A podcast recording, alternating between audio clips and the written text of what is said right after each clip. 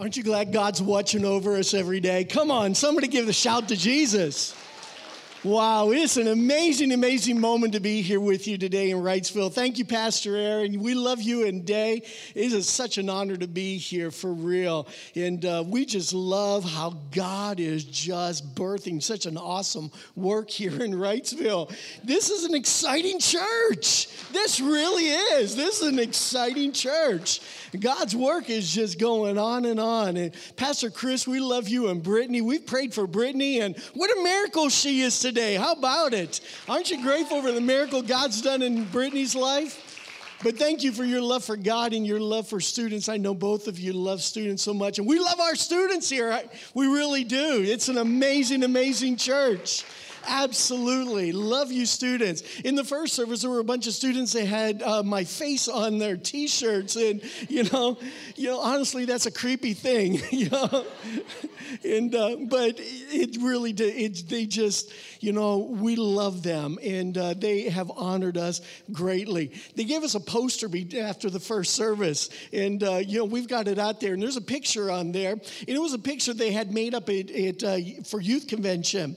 And uh, our children, uh, uh, Jacqueline and Chancellor, they are in Miami, Florida, planning a new church. And they had on their shirts one day and they're wearing it and they're getting all these Latinos that are just giving them the hairy eye, you know, just what are you doing? What, are you, what is this here? You know, who's this person on you? When finally someone went and asked them and said, who is that on your shirt?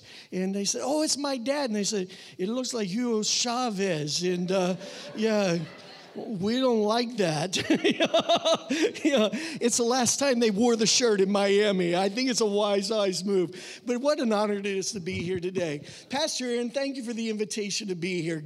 Pastor's about to kick off a phenomenal series today, and we're so excited about it because we're excited about the generational blessing that happens. Did you know there's blessing that is passed from one generation to another? Come on.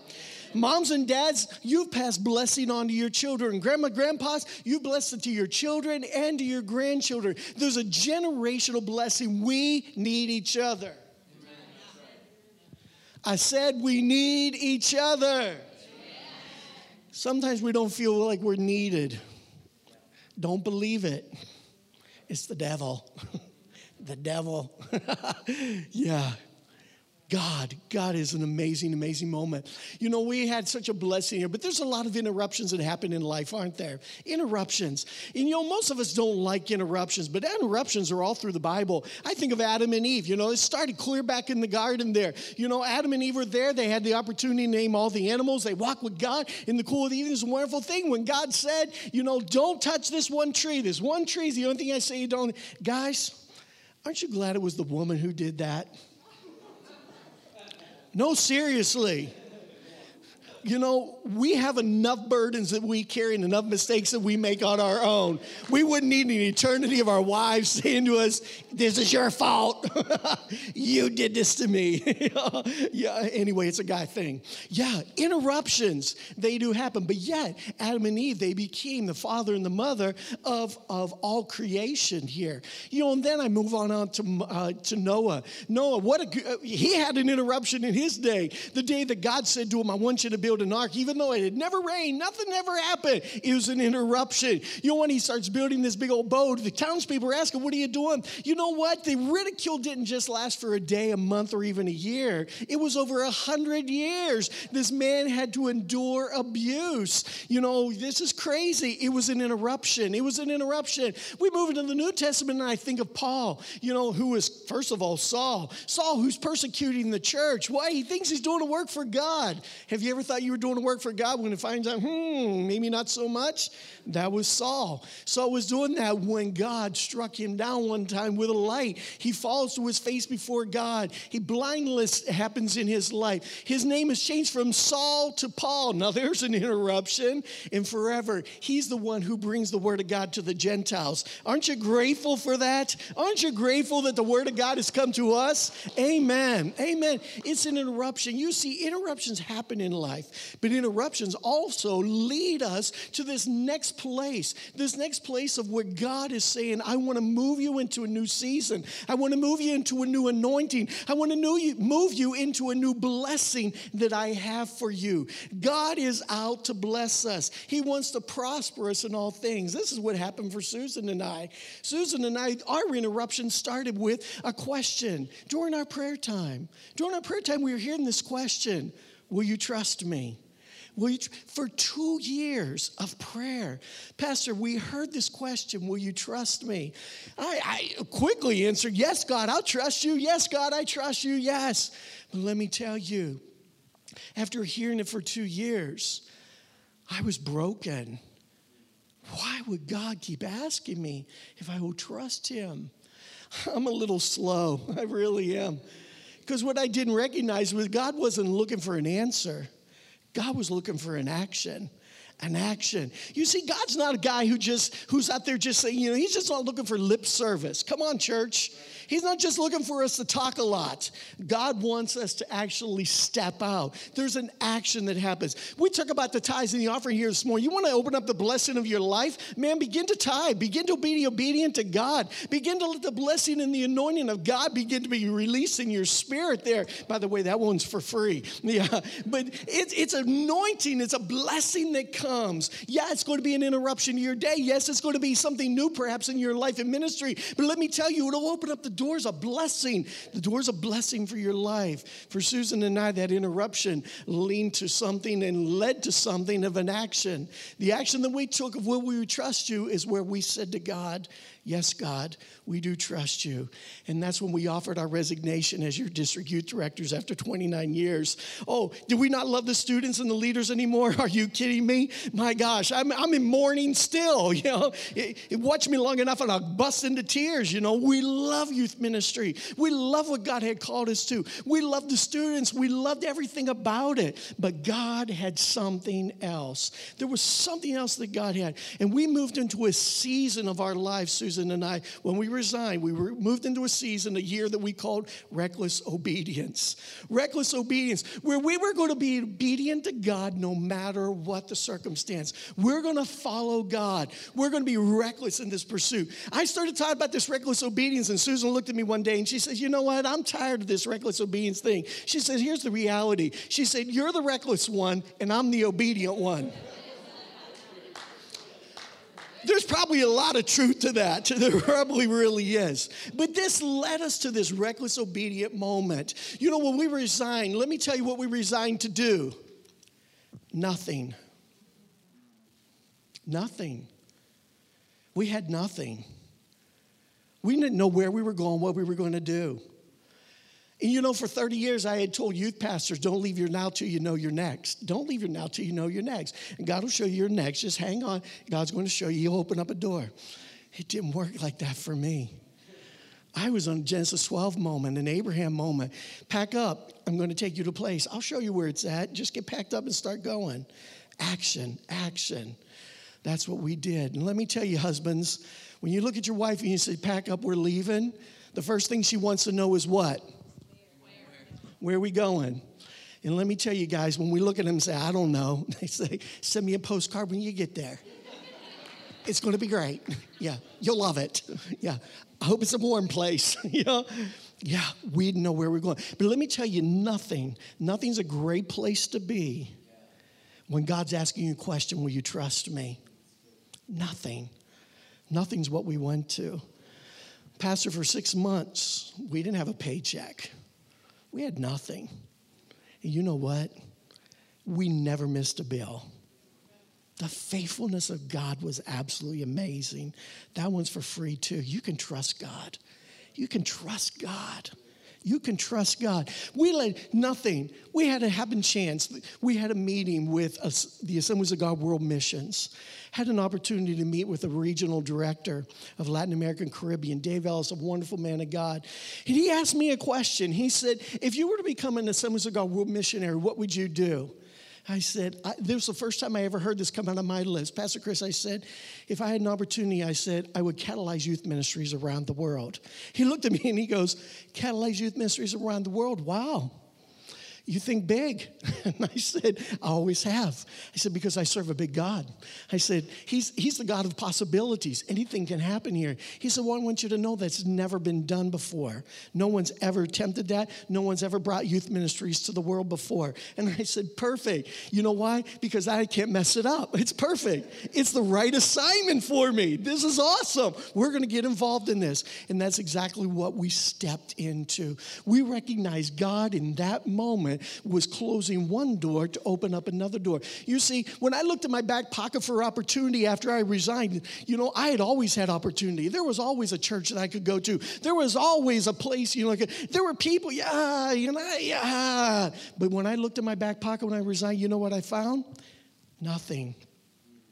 Nothing is where God brings you to when He wants to do something supernatural in your life. God wants to, there's a generational blessing that's going to be passed from one generation to the other. There's a blessing that's coming your way. If you're willing to step into nothing, if you're willing to lay it all down and sacrifice it all, there's an anointing and a blessing that God's going to pour out over your life. We started this journey as the Assemblies of God World Missionaries, and let me tell you a little bit about that. We're excited about this, but let me tell you, I, am not that old missionary of old, you know, that got out their wood. You know, Pastor Chris, you're so good, you know. I, This, hey, I, it hasn't fallen down yet. This is great. You know what? I'm not the guy who could pack a really good coffin, you know? That's what missionaries of old did. They built a coffin out of wood, they filled it with their belongings, they shipped it to a country, you went with it, and then they stayed there until they died. They put you in the box, put you in the ground, and said, Hallelujah, who's next? You know, that was not the calling of my life. That Susan and I, we were not called to be missionaries. We were called to people. We were called to the lost. We were called to those who need Jesus. And you know what? They need Jesus around the world. And so we have signed up as the Assemblies of God World Missionaries. An exciting moment to be able to do that. We've had the privilege of being in 19 countries. In those 19 countries, I've had the privilege of preaching, I've got the privilege of meeting with leaders around the world and top leaders, general superintendents, district superintendents. But I noticed something in every one of those countries. In every one of those countries, there was ministry to children, there was ministry to college, all the way till they met Jesus. But there was one unreached people group in every one of these countries. That unreached people demographic was teenagers. There was no ministry to teenagers no ministry to teenagers. And I was like, hey, why is there no ministry to these teenagers? And you know what? Almost every leader told me the same thing. Do you want to know what they said? Thank you for the couple of you who are curious. Here's what they said to me they said, ah, no, we don't have ministry to teenagers. And I said, Can you tell me why? Sure. It's because they're crazy. They do not listen. You tell them to go left, they go right. You tell them to go straight, they go backwards. You, they, you know what? They're just crazy. You know what we do is we wait until they get into college, they become more settled, and then we bring them the gospel. then their lives are wrecked. Their lives are ruined. Many of them. Wow. You know what? Wasn't good enough. Wasn't enough for us. No, no, no, no. You know, what we said is, what we've learned is this the most fertile ground God has ever given his church is in the life of a teenager. It is fertile ground. You talk about the sower and the seer, the, the, the, seed and the sower. Man, you plant a seed into a student, you just give it a little bit of water. You nurture it just a little bit. Let me tell you, it will explode in growth. Man, they will do great exploits for God. They will follow the call of God into ministry. They want to do big things with their life, not little things, not little changes. They don't want to do a little bit. They want to do incredible things with God in their corner. Teenagers is the most fertile ground. And you know what? I believe the church is now going to awaken to this truth, to this reality that within the heart of a teenager is, is, is ready to release an anointing over this generation and bring blessing as we've never seen before. Does anybody believe that with me? Come on, church. We've seen this You know, I, I've taken teams around the world. I'll never forget, I took a team to Bolivia, and there was a, in every one of our teams, we have teach them a couple of principles. First is all is to watch and pray. You know, in America, we like to close our eyes when we pray. You know, it's not scriptural. Scripture says watch and pray. And let me tell you why, because there's someone out trying to destroy you. When you're in a, when you're in a foreign country, let me tell you, spiritual warfare is a real thing. Come on. It's real here in the States, but it's a real, real thing. You keep your eyes open because somebody's coming to smack you. I'm telling you. Some people are not happy, you know, that you're serving Jesus there. You may keep your eyes open. But here's the second thing we teach students is to is God will show you who and how to pray. I believe that with all of my heart. God will show you who to pray for, He'll show you how to pray for it. And so when we get preaching out in the uh, in the barrios and we begin to have an altar call, we have three altar calls. First one's for salvation, the second one's for healing, the third one's to be filled with the Holy Spirit. Why? We're Pentecostal. Come on. Somebody needs to be filled with the Holy Spirit there. Somebody needs to be healed. Somebody needs to know Jesus. Yeah. And students, man, when we release them, man, it's a wonderful thing. Students come up forward, and here it is. They're led by the Spirit. God's going to show you who to pray for and how to pray for them. They look for those people and they go and they begin to pray for them. There was one young lady, she was really, really struggling. She was just holding back, man, she just couldn't do it. You know, one of the things the Lord showed me is the more intelligent sometimes you are, come on, if you got something up here, you know, you, you want to question everything. Everything's got to have a reason and a why behind it. You know what? And they, following in faith and walking out in steps becomes very, very difficult. That was this young lady. She was a smart, smart young lady. And I said to her, I said, Come on, get in there and pray. And she said, I will. If you tell me what the need is, I'll be glad to go and pray with them. But if I don't know what their need is, I don't know how to pray for them.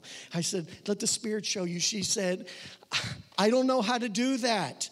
And I said, Here's what I want you to do I want you to wait on God and just watch. Let God show you who and how to pray. She struggled one night, two nights, three. She's struggling over this whole concept. I find her in the corner and she's just sobbing her eyes out. And I went over and I said, What's going on? She said, I want to. I want to serve God. She said, But I don't know how to do it. And I said, Come here, sweetie. And I brought her up and I said, I want you to stand here. And here's what I want you to do ask the Spirit, who do you got to pray for? And God's going to show you. And I said, and I want you to step out of faith and go and begin to pray for him. I said, you're not going to know what to pray, but the Spirit's going to show you, and you'll begin to take, and the Spirit will direct you in praying. I left her there and went back and continued running the service. Later on that, that night, I saw her She's down in the dirt, face down, with her arms wrapped around a lady's legs, and she's just sobbing out. There's a mud puddle in the ground where she's been crying. She's got her arms wrapped around this lady's legs, and she's praying, God, heal her legs. God, heal her legs. God, heal her legs. Later on that night, had a conversation with this lady and found out she had just left the doctor's office and the doctor told her she had gangrene in her leg and her leg needed to come off that day or she was going to lose her life and the lady looked at the doctor and said not today not today. She walked out of that doctor's office. She had no future. She had nothing. She didn't know where she was going to go, what was going to happen. But she happened to hear of, of praise and worship, much like we experienced this morning. And you know what? It drew her. She came that morning. She, she showed up. She showed up that morning in that service. And when there was an opportunity for healing, guess what? She said, That's for me. She came forward and got in that line. This one little young girl who struggled finding the, the heart and, and learning how to, to know who and how to pray. The Spirit of God moved on her life. And that day, that lady was healed. Later, that after, she took her skirt and she moved it up, and we could see where there was a nasty, nasty wound, and there was pink flesh that was already beginning to cover it over. It's a miracle, my friends. The healing power of God. Blessing, anointing is passed generationally. It has happened before. It's going to happen again. It's happening in this generation. I would just want to share with you very quickly Psalm 145 and 4. Here's what we learn Let each generation tell its children of your mighty acts. Come on, church, you're doing that well. You're telling your kids about the mighty acts of God. Pastor Chris, you're sharing it. You're sharing the mighty acts with this next generation. You're passing this generation, this anointing on. But let me tell you, there's there's a promise that comes in, one, in Psalm 145 right after that. And it says, And let them proclaim his power. This generation is going to proclaim the power of God, church. Do you believe that?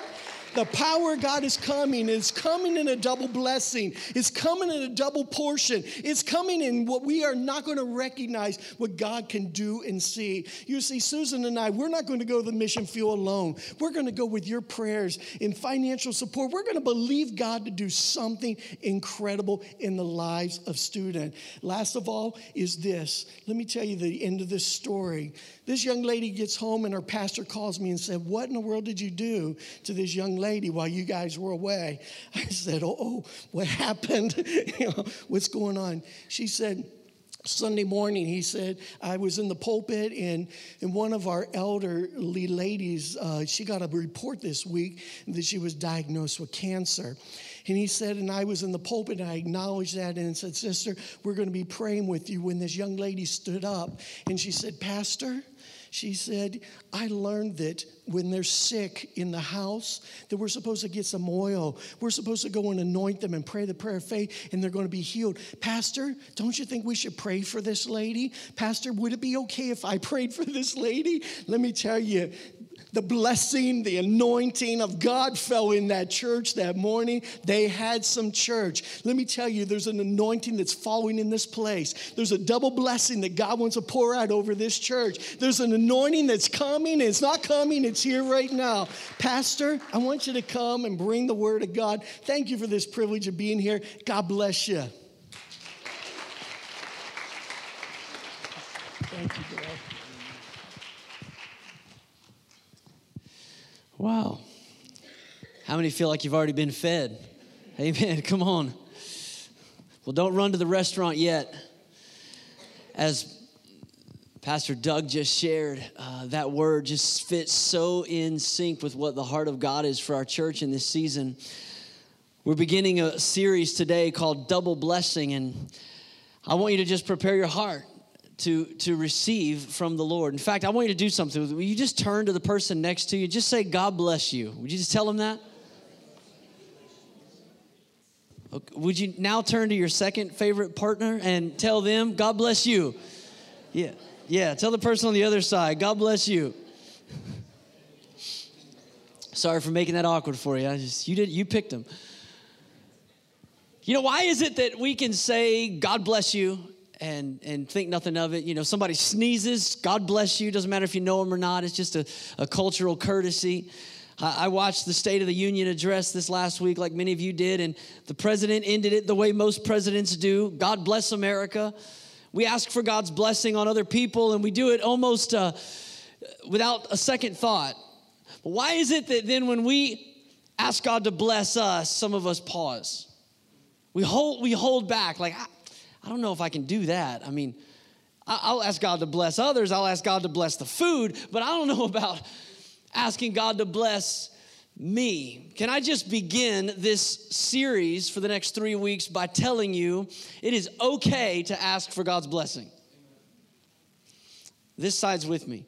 It, it really is. I mean, it's, it really is. It's okay to ask for God's blessing. In fact, I would say to you today that Blessing is a part of the plan of God for your life. That blessing is the kingdom agenda of God. Now, we're gonna spend some time this year unpacking that word kingdom. I feel like it's a word that God has given us for this church. You saw it on the banner as you came through the lobby. But if you go back to the very genesis of the kingdom of God, what you're gonna find is that it is a place of blessing Doug just mentioned a few moments ago the, the, the sin in the garden and, and Adam and Eve fell. But when you go back and you read that story in Genesis 1, about down in verse 26, it says, The Lord blessed them. And he gave them dominion over the earth, and he gave them the authority to rule over the animals and, and over the earth. Did you know before there was original sin, there was original blessing? That's God's kingdom plan. When you get into Genesis 12 and you read about Abraham and, and how he stepped out in faith and followed God, not knowing where he was going, the word of the Lord came to him. I, I, want you to see this one. In Genesis chapter 12, verse 2 and 3, the Lord said to Abraham, I will make you into a great nation, and I will, could you say it with me? Bless you. I will make your name great, and you will be a blessing. I'll bless those who bless you, and whoever curses you, I'll curse. And all the peoples on the earth will be blessed through you. I don't know if you caught the purpose in all of that, but what he was saying to Abraham is, I have blessed you to be a blessing. Now, come on, to be blessed by God, that's good. But to let the blessing of God position you to bless others, that's a double blessing and it's a part of God's kingdom agenda for the church. We're not talking about blessing because we want more stuff. Come on. We're not talking about blessing because we just want more good experiences or, or good feelings or, or, or warm, fuzzy doodads going up and down our back because we feel blessed. No, I'm talking about God pouring out his favor and anointing and abundance in your life so that he can use you to advance his kingdom. Blessing is a part of his purpose. He wants to bless you. And I'm going to just give you one word of caution and we're going to move right back to the good stuff. And I, I, give you a word of caution because I think for some of us, we push back from the blessing of God because it's almost a knee jerk reaction. Because the reality is, many of you have experienced the abuses of the blessing of God in the pulpits of America. You've heard messages of a, a prosperity gospel that, you know, everyone just is going to have opulence and wealth and resources and i don't i don't know. When i when i read about the apostle paul i, I tend to believe that not everybody that follows the, the lord is going to be blessed with prosperity and comfort and pleasure. Jesus said in this world you will have trouble. I know you didn't put that on your refrigerator this week. It's, it's not all that encouraging but it's in the book. You will have trouble. Paul said if anyone who wishes to serve god they will face persecution so we understand that that's a part of it. The word of caution for you is simply this. When we talk about the blessing of God, make sure that your pursuit is on the giver and not on the gift. That's why in worship earlier, when we were telling the Lord, I just want you and nothing else, we sang those words that said, I'm not here for blessing. Jesus, you don't owe me anything. Why do we say that? Because we recognize that, that when we worship God, we're not coming to just sing and dance and shout and get his attention so that he'll put something in our hand. No, when we got up and came to the house of God this morning, we got up redeemed. We got up because His mercies are new every day. We got up because His grace is sufficient this morning. You got up and you came to church not because of what He can give you, but because of what He's given you. Come on, how many of you know if He doesn't give you another thing, you still got reason to worship? He's worthy of our praise. So that's why we come. But don't let the pendulum swing so far the other way that you would somehow be convinced by yourself or by the devil that God doesn't want to bless your life. He's good and He wants to bless your life. It is okay to seek His blessing. The Bible says in Numbers chapter 6, don't turn there, I just want to mention this. It, it gives a, a blessing that God gave to Moses and said, I want you to teach this to the high priest. I want you to teach it so that the priest will bless the people. And, and that blessing said, The Lord bless you and keep you. The Lord make his face shine on you and be gracious to you. The Lord turn his face toward you and give you peace. So that was the blessing that the priest would speak over the people. The Lord's gonna let his countenance be upon you, his goodness, his love, his kindness. He's gonna bless you with his presence. Well, the psalmist picked up that prayer And I want to encourage you to pick it up as well. And he said, This is not just a blessing that somebody's going to speak over my life. This is going to be the vocabulary of my own worship to God. In Psalm chapter 67, the psalmist writes this in verse 1 it says, May God be gracious to us and bless us and make his face shine on us. That's his prayer.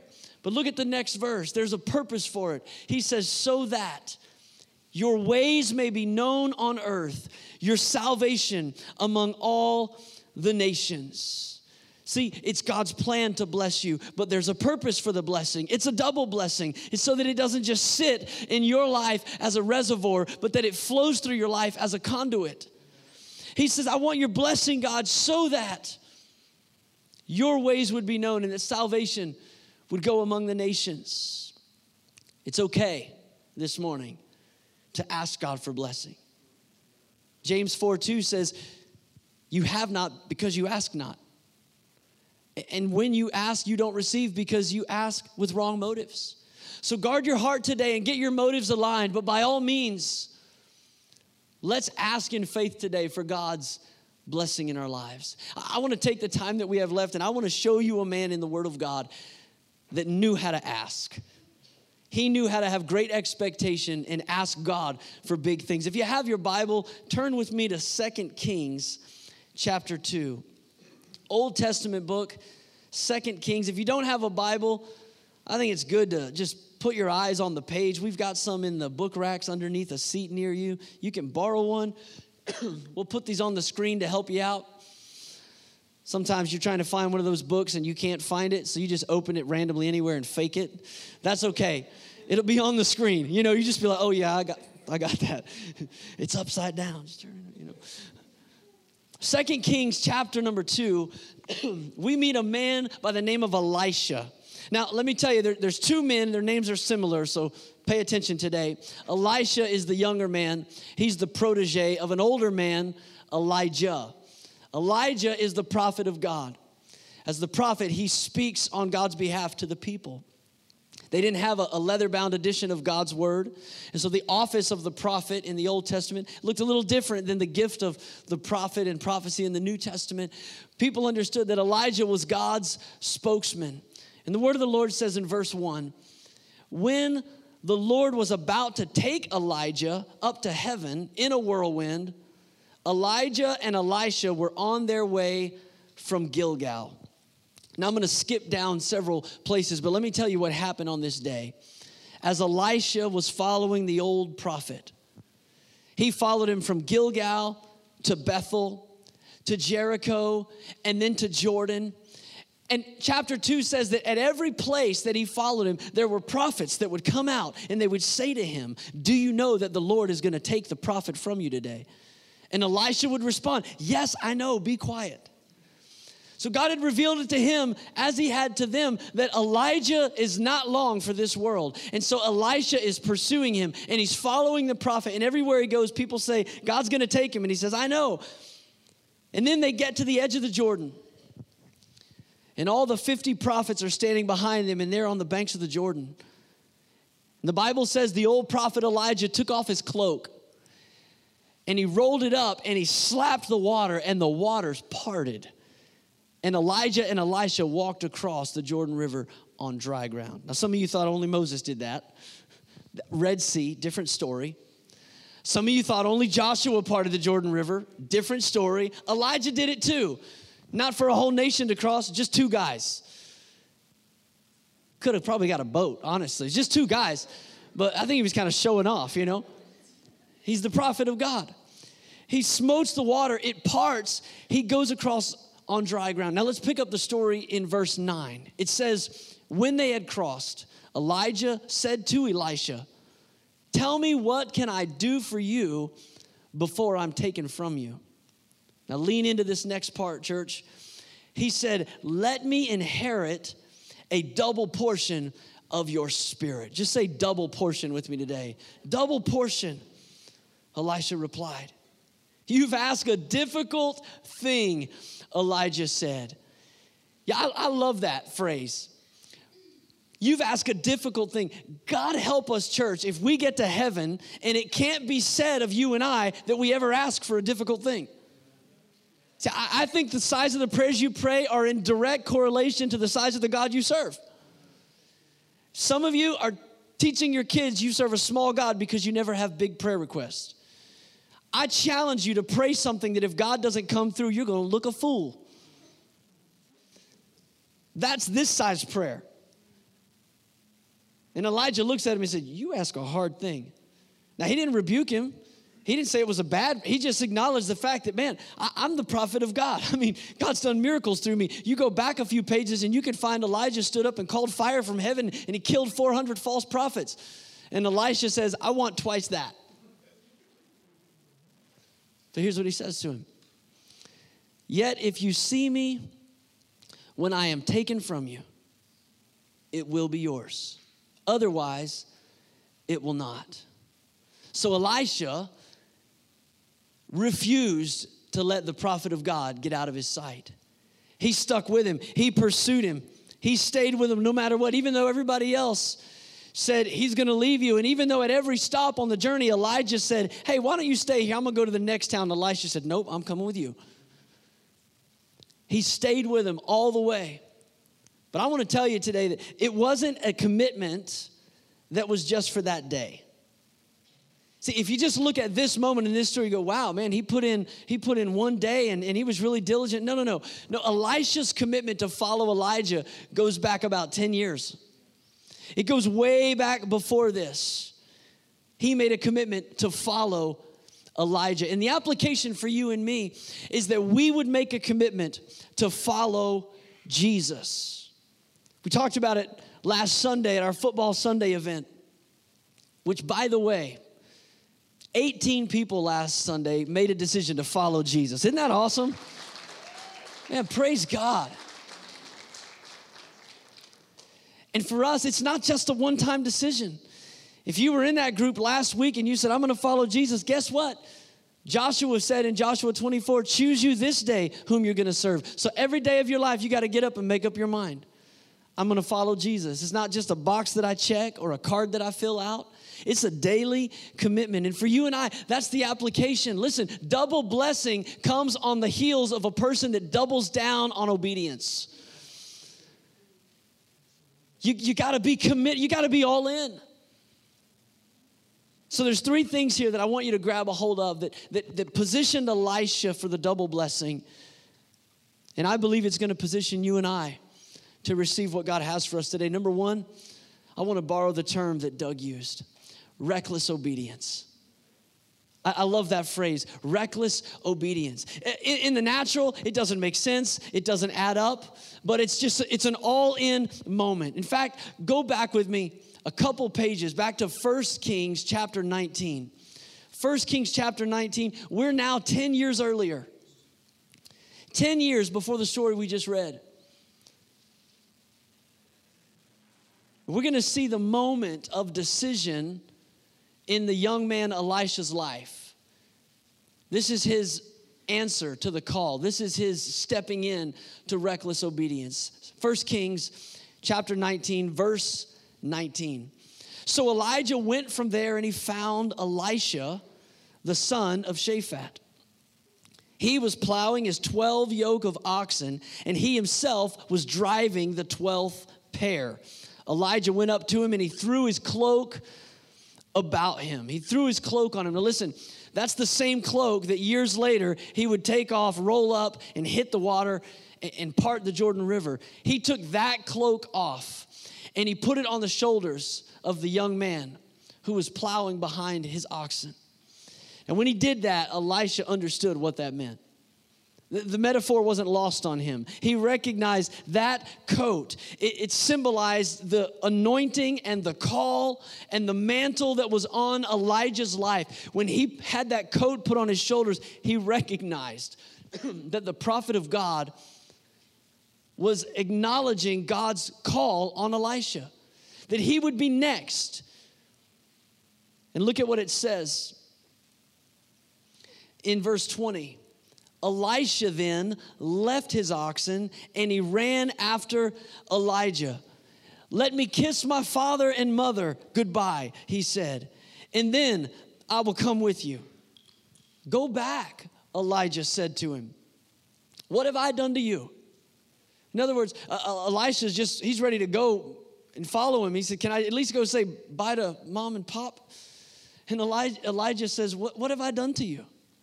And, and I think that question might have been less for him to find out and more for Elisha to find out. In other words, I think Elijah was saying, Do you understand the implications of this moment? Do you recognize how, how weighty this is? I want you to think about it. What have I done to you? Look at verse 21. So Elisha left him and he went back. He took his yoke of oxen and he slaughtered them. He burned the plowing equipment to cook the meat and he gave it to the people and they ate. Then he set out and he followed Elijah and he became his servant. Let me just tell you a couple things that, that we learn about this young man in this text. One, he's a pretty wealthy guy. I mean, he's got 12 teams of oxen. He's a pretty wealthy guy. Now, I don't know if he inherited it or if he was a self made man, but he's not at a place in his life where he's out of options. He's not at a place in his life where there's nothing, you know, nothing else going on. So maybe, maybe, yeah, maybe I'll just give this internship a try. No, he's got a lot to leave and a lot to lose. The Bible tells us a few verses earlier that the place he lived was a town called Abel Meholah. It means dancing meadows. So if you can imagine a fertile field on the Jordan River Valley that's got grain that's growing up high and just blowing back and forth in the wind, it's a productive and a fertile land. That's his territory, it's where he lives. And when Elijah comes to him and offers him the opportunity to pursue the call on his life, none of that blessing kept him from answering the call. None of the blessing in his life kept him from answering the call. See, that, that's a reckless obedience. For, for some of us, you know, the thing that's keeping us from obedience is the blessing of God. And, and we still waste our time asking for more. For some of you, the worst thing God could do is, is to, to give you more money because you'd stop praying. Worst thing he could do for some of you is to give you the miracle because you hadn't talked to him in years until you needed a miracle. Sometimes God will allow us to be in a place where we have to call out on him. But Elisha, he wasn't in that place. Life was good. Prosperity, he was doing well, and all of a sudden, God asked him to make a pivot in his journey, just like he did with the Sayers family, he, he said, All right, it's, it's been going good for you, but I'm going to ask you if you'll do something you've never done before.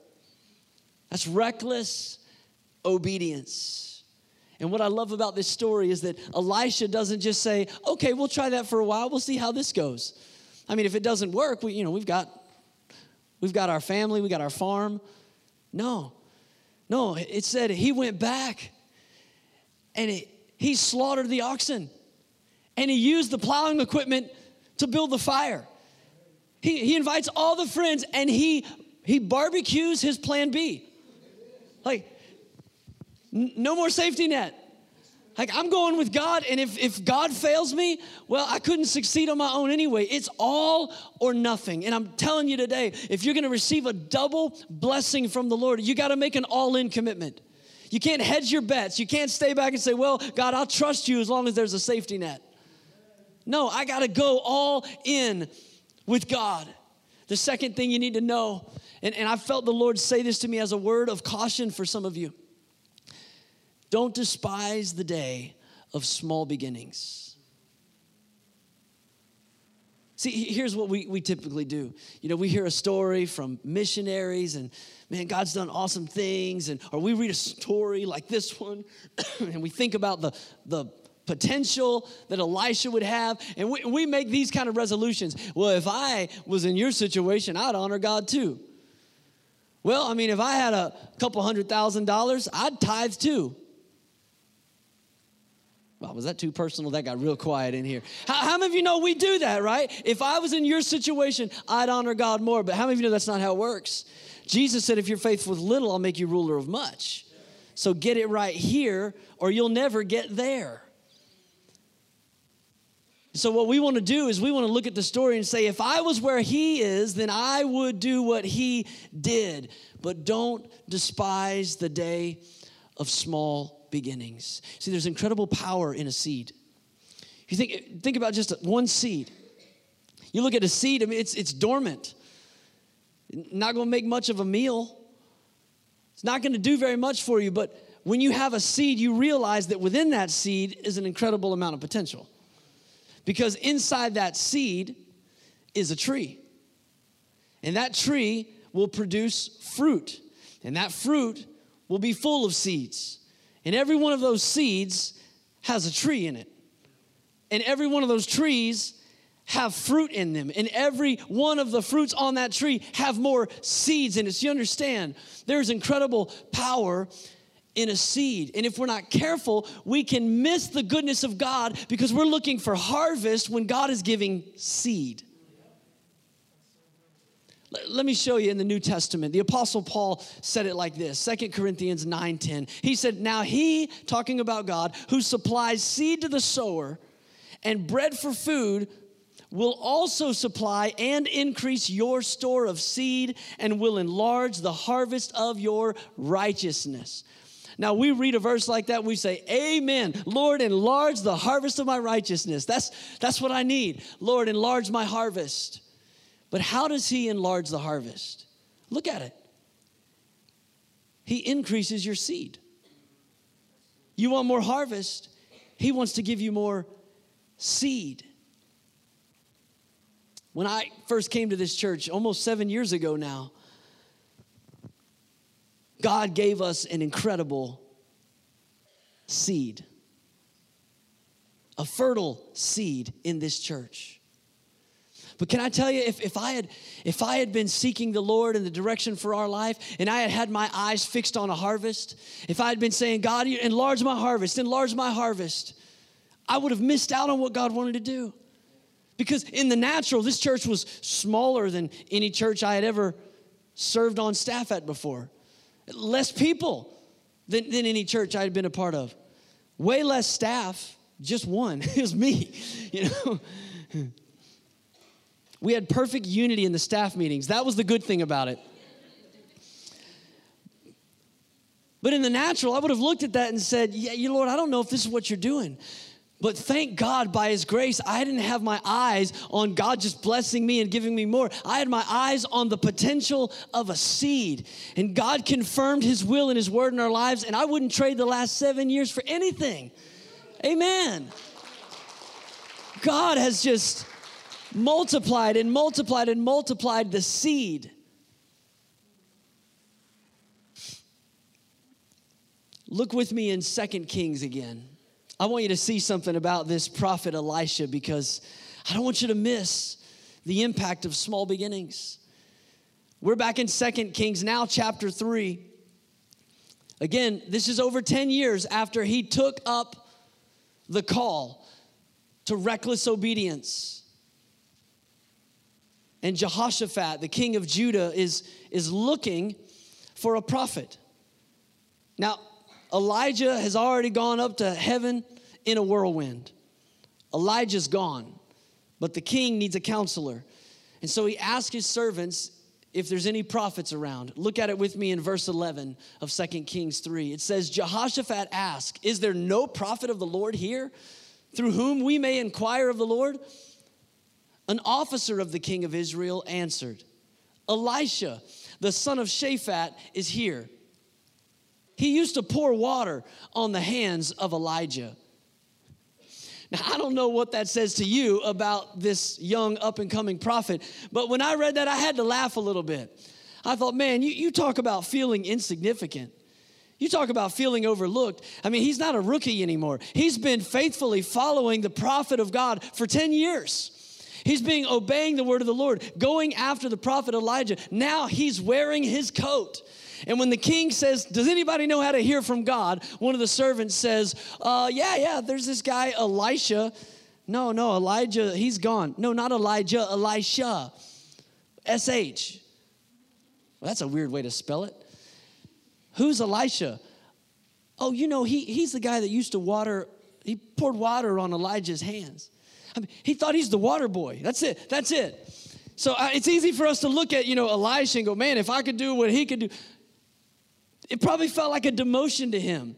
He's probably thinking, I used to have 12 teams of oxen.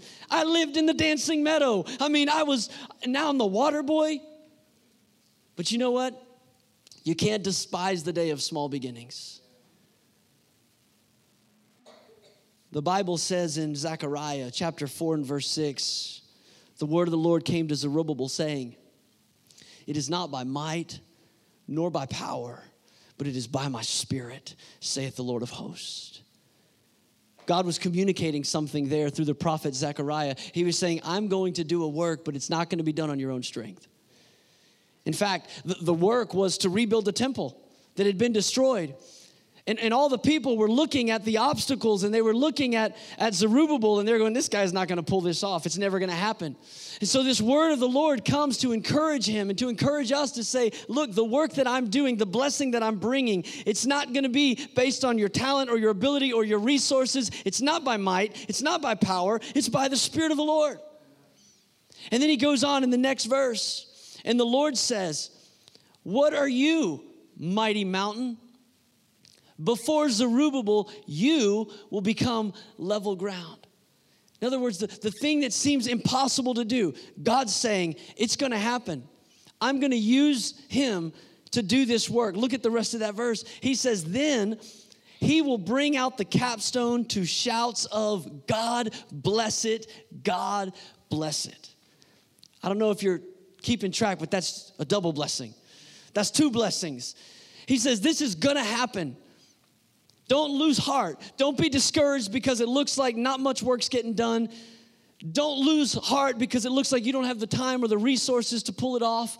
God's going to do it in His strength and in His power.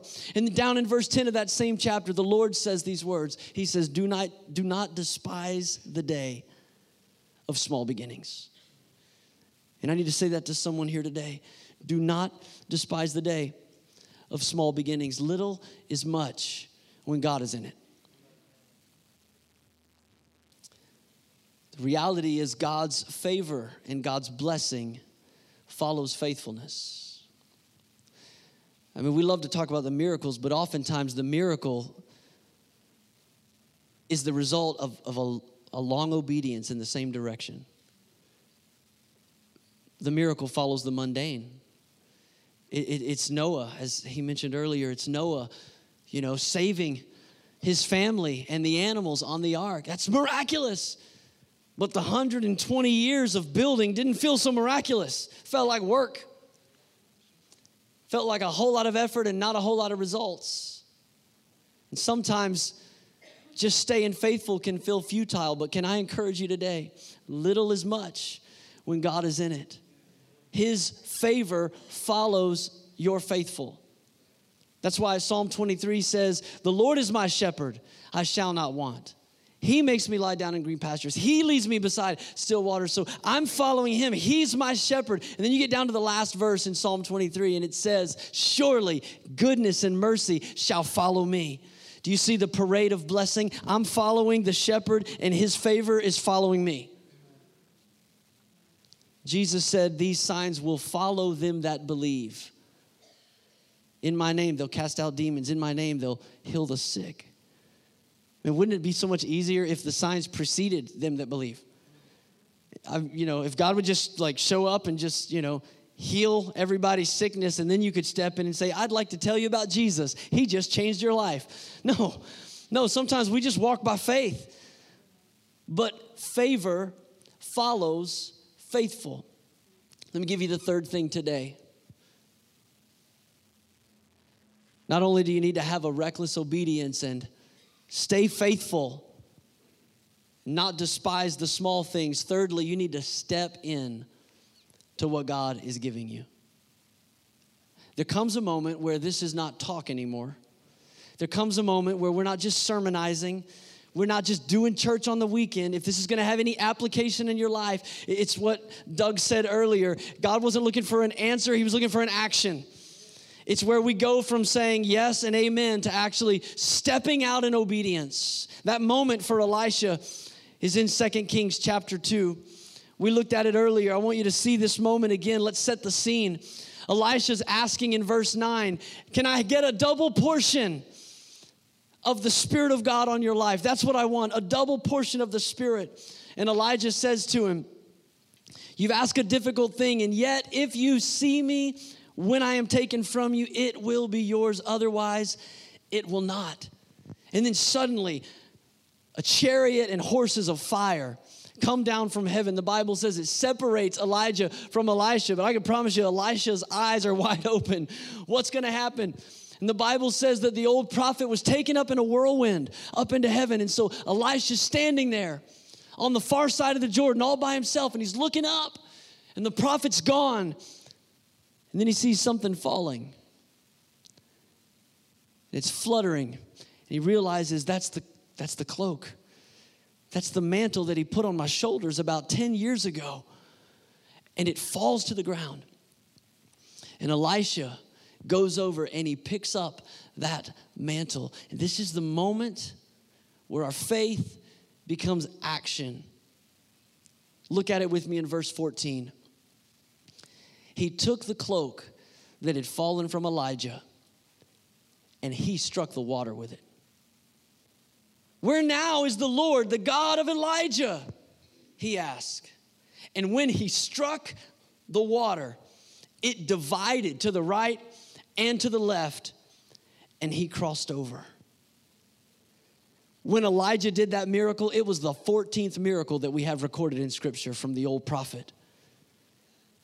He parted the waters and he went across. And just a few moments later, God doubled the blessing of that miracle and he allowed Elisha to do the same miracle. But can I tell you, it wasn't just the first of 14 miracles, it was the first of 28 miracles that we have recorded in Scripture. Because he stepped into the call and to the mantle and to the cloak that God had for him, he saw the fullness of the double blessing. I want to tell you today, God has something for you. It's going to look different in your life than it looks in Elisha's life. It's going to look different in your life than it looks in Doug and Susan Sayer's life and how it looks in mine. But if you're going to step into what God has for you, there is going to be a moment where you literally step in to what God has for you.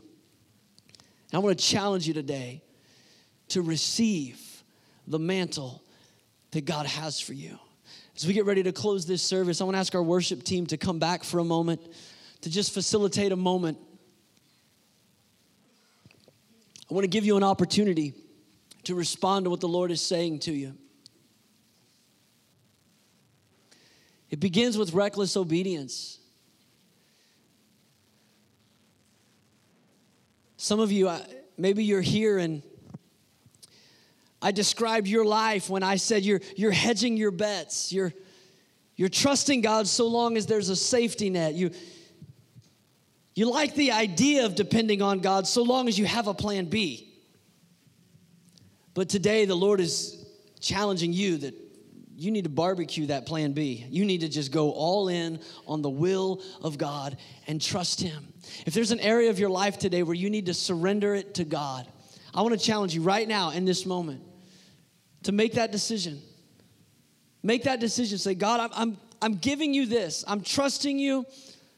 You fill in the blank. I'm trusting you completely. For some of you today, I, I just feel that the Lord wants to encourage you. Don't quit. Listen, don't quit. Do not despise the day of small beginnings. The enemy would love to speak insignificance over your life. The enemy would love to just tell you that what you're doing doesn't matter. Your sacrifice isn't worth it. That's what Asaph said. Psalm 73. He said, I envied the prosperity of the wicked. The lie of the enemy was it's not, it's not worth it. Living for God's not worth it. Being holy, it's not worth it. The old lifestyle, the old patterns, the old choices, the things you used to do, not worth the sacrifice. Doesn't matter anyway. There's power in the seed of your faithfulness. For some of you today, you just need to say, God, I'm, I'm not going to quit. I'm not going to let go. I'm not going to give up. I'm going to be faithful. I'm going to continue to sow I'm going to continue to do the work. E- even if people look at me and they think ah, it's just a water boy, insignificant, I'm going to serve you faithfully. God wants you to step into blessing. Because there's somebody on the other side of your blessing that needs you to step into blessing. I said it earlier in this service, I'll say it again. And this is not an overreach. I believe I would have missed out on much of what God had for me in my life if this couple had not been faithful to walk in the anointing and the calling that God placed on their life. I could show you the spot on the carpet at the campground where I prayed with my best friend in middle school and God baptized him with the Holy Spirit. I could take you to a spot about 10 feet behind that where one of the students at Valley Forge in an altar service at youth camp came and prayed over me. He said, What's your name? I said, Aaron. He said, Aaron, wow, he was the spokesperson for Moses. God wants to use you to speak to people. I said, No way. I mean, if, you got to give a report or take the F, I'm failing that assignment. I'm telling in middle school, I wouldn't I did not want to speak in front of anyone. But time and time again, God poured into my life. And there's somebody that God wants to pour into through you. But you got to come away from some things and you got to commit wholeheartedly to what God has for you. I want to ask you right now, all over this room, can we stand?